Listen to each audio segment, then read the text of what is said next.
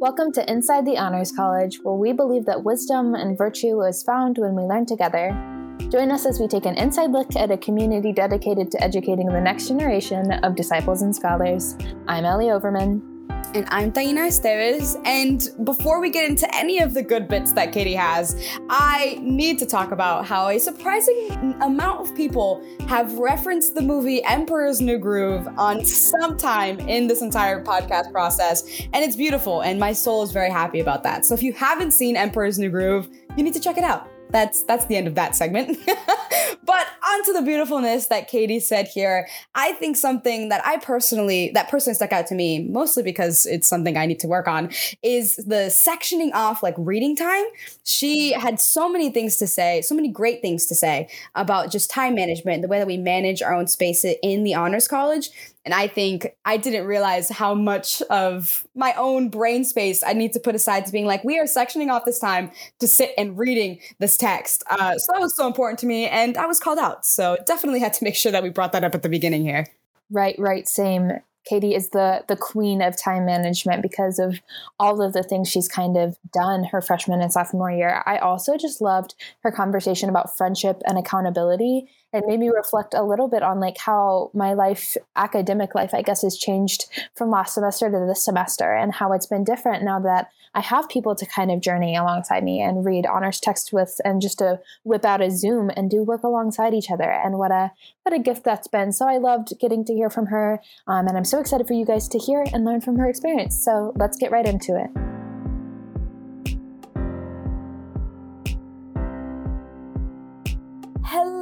Miss Catherine. How are we doing today?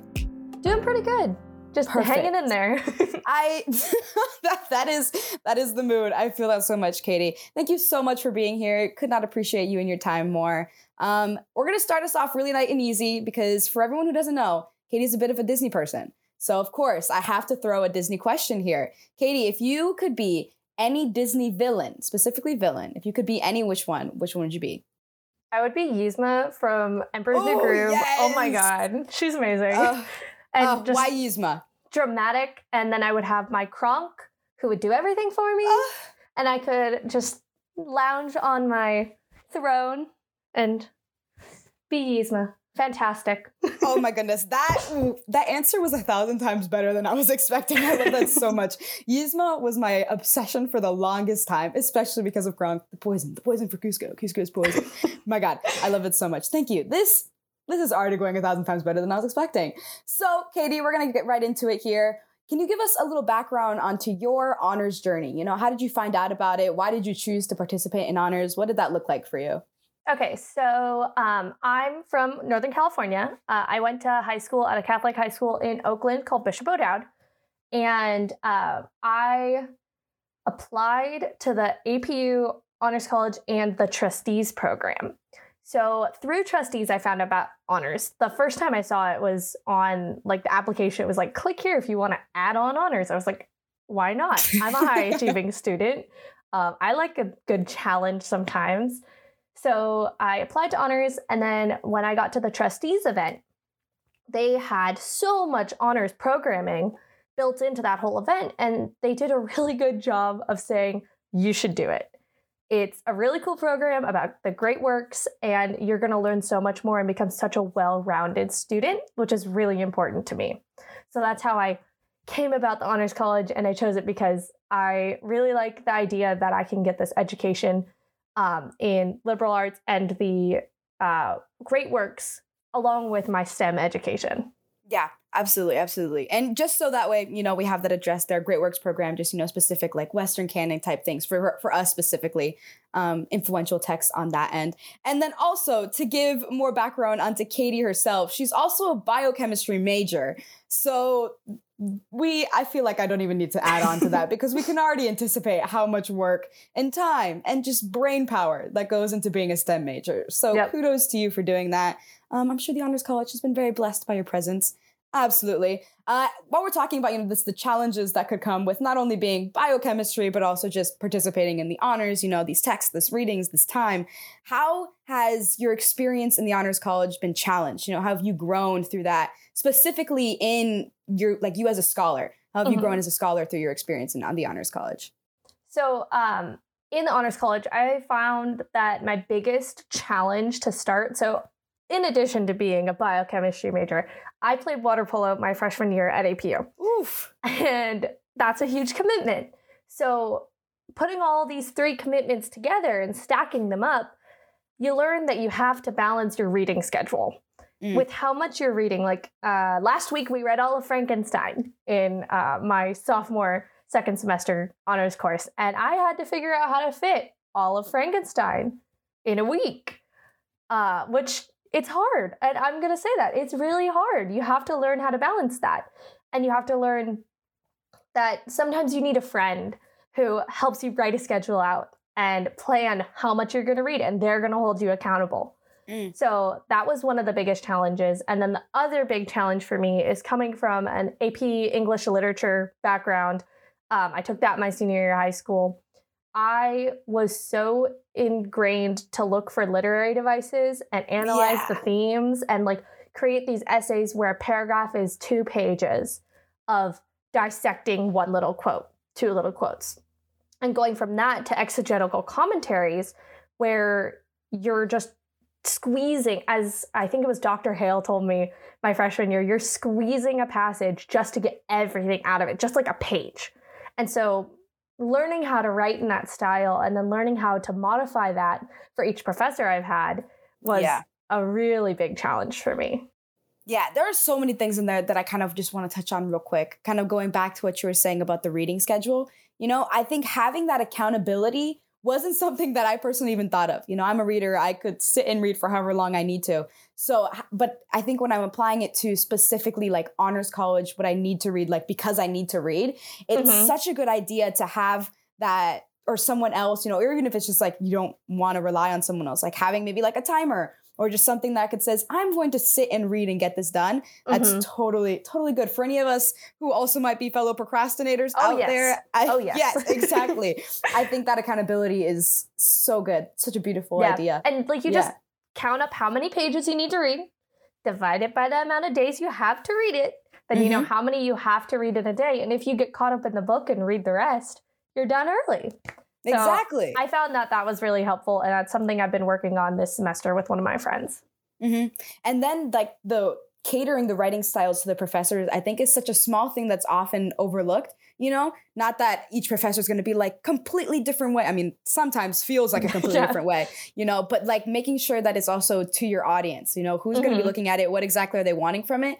such an important thing that I feel should be advertised as well. So I wanted to say thank yeah. you for pointing that out because that's and such that's, a yeah, it's it. incredibly important.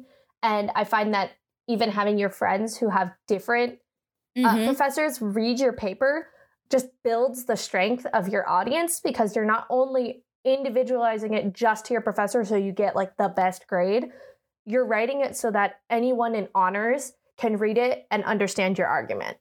Absolutely, absolutely. There's a lot of, um, you know, one of the beautiful words that loves to get come up in the honors college conversations. There's a lot of you know resonators that need to happen with us and this collaboration component mm-hmm. of you know just getting the best information to get reach the most people is so good. That was a beautiful point. And yes thank you for mentioning that.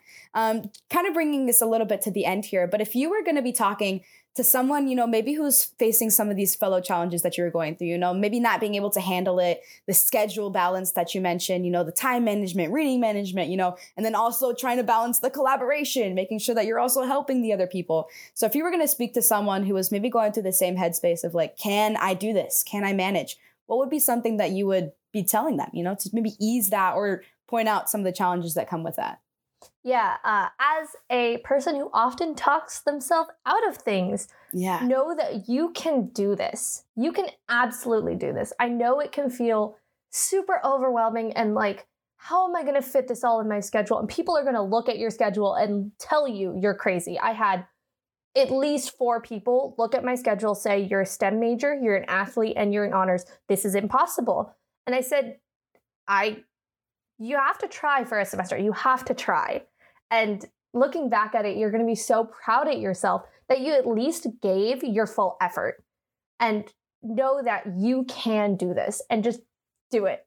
Do it. Full send. yes, yes. No, I'm totally with that, you know? And I do think there is that balance of like not wanting to unhealthily, right, push yourself Mhm. past things that maybe you can't handle. But when the, you can handle so much more than you can probably anticipate, Yeah. you know? So when you have that solid foundation of, I'm going to try, you know? And also, like, you wouldn't be doing it by yourself. I think you mentioned at one point a little bit earlier, just like, you know, reaching out to other people. Like, if you talk to Mhm. the coaches, if you talk to the professors, you know, like, people are here, you're paying money. They're here to Yeah. support you, you know? So find that support. Obviously, again, don't push yourself beyond what you think that you can handle, but you can handle a lot more than you could probably think. Yeah, so I and I Yeah, always talk myself out of things in Mhm. that I think that this is going to be so much and I can't do it.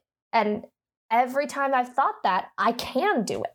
yeah. And it's, I know that so many people have the ability to do it and talk themselves out of it. So I want you to know, do it. I know you can.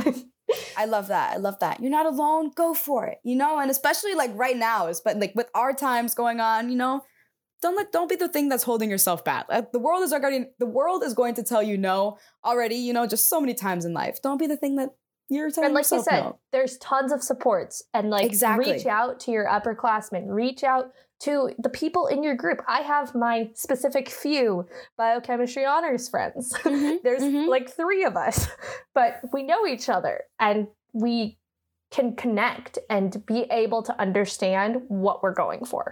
Absolutely, absolutely. This is so good, so encouraging for myself as well, you know, because you can definitely fall into those patterns of can I, should I? And like you said, talking ourselves out of it. So that's such a good reminder. Very, very encouraging. Thank you so much for taking the time to talk with us, Katie. I really appreciate you and your insight. And, you know, thank you for sharing your story. I think this is stuff that we all can hear at times, you know, when it's struggling, things get hard. Just remember you can do it. So thank you again. Thank you for having me. It was really fun. Always, always.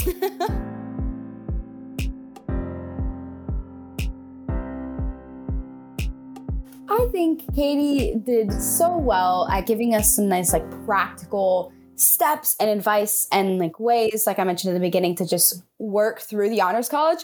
I think it's just so helpful on just a lot of different levels, but particularly with the making the writing style and content accessible to as many people as possible. I know she was talking about it in the way of like professors and making sure that the professors are going to read it the way that they want or are sectioned off their, you know, kind of XComs and their papers. But I also think that idea can go a little beyond that and is important to make sure that the stuff that we're reading and writing is just accessible. To, you know, the people that mm-hmm. we're wanting it to reach, to the audiences that we're looking for, making sure people can just read or look at the the things that we're producing. I don't know. I thought it was a nice little fluffy idea and the stuff that she was saying. So, Katie, I thoroughly enjoyed everything, everything she had to say Mhm. there. Yeah, I totally agree. I have learned so much um, from switching to a tutor that's more focused on literature to one who's more focused on theology. That has been such a learning curve for me. And then also having friends who are taking teachers who are more like philosophy focused and having them read my papers. And so it has just been so cool to think about audience in that kind of different perspective. So I was so, so stoked that she brought that up in her in her interview. A hundred percent. That is a really great point, especially the perspectives with like the friends too, like reading over the paper. There's just so many different ways to look at it and all the content. So beautiful point there, Ellie. And thank you so much, Katie, for sharing your story with us. And thank you all for taking an inside look at a community dedicated to educating the next generation of disciples and scholars. See you next time on Inside the Honors College.